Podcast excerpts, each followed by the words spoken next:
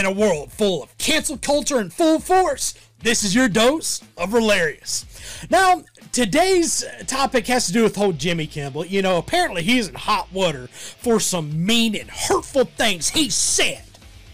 You know, because here's the, here's the reality of it. You know, apparently Dr. Fauci said that if hospitals get any more overcrowded, they're going to have to make some very tough choices whenever it gets to ICU beds and that type of thing. Well, see, here is Kimmel's thoughts and his reaction to it. It's like, to him, the choice doesn't seem very tough. You're vac- per- vaccinated person having a heart attack? Yes, come right on him. We'll take care of you. Unvaccinated guy that gobbled horse goo? Rest in peace, Wheezy. Now, here's the thing. He goes on. Uh, people, I watched the clip. It's freaking hilarious. Even I knew he was joking. I knew that that was for people's entertainment.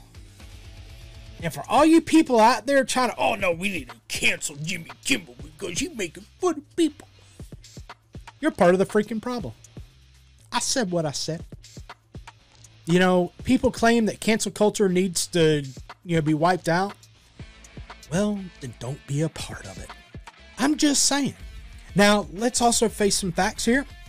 Jimmy Kimmel and I may not agree on a lot of things whenever it comes to politics and that kind of ordeal. But I know when comedy is comedy. And people, I'm sorry to say it, but that shit was funny. it really was. And especially if you keep watching it, he even gets even funnier. People, lighten up. Take comedy for what it is. Jeez, if you don't like something, keep on scrolling. That's the art of it.